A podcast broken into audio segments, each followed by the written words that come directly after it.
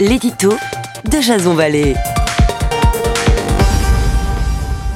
Bonjour, nous sommes le 2 mai 2019 et voici le titre de mon éditorial qui s'intitule Un gouvernement inaudible et sans autorité.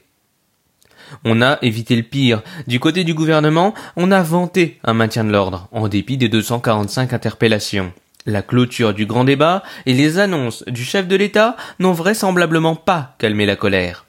Si certains aimeraient qualifier ce mouvement, toujours minoritaire, d'insurrection, les plus radicaux, eux, parlent de révolution. En cinq mois, l'exécutif a montré son incompétence à remettre de l'ordre en interdisant purement et simplement les manifestations. Un parti au nom d'En Marche, mais un pays quant à lui à l'arrêt. Des scènes de casse hebdomadaires et des commerçants excédés de devoir se barricader.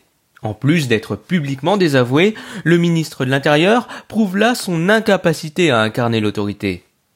Si l'on regarde les intentions de vote pour les élections européennes du 26 mai prochain, un nouveau sondage Elab donne le parti d'Emmanuel Macron à 22,5%, suivi par le Rassemblement national à 21,5%. Les républicains n'arrivant quant à eux qu'à 15,5%, Europe Écologie 9% et enfin la France Insoumise avec 8%. De fait, nous pouvons en tirer deux conclusions. La première, c'est que la gauche est définitivement morte et enterrée. La seconde, plus inquiétante, est qu'aucun projet ne rassemble les Français, car qu'on se le dise, 25%, ça ne fait pas une majorité légitime pour gouverner.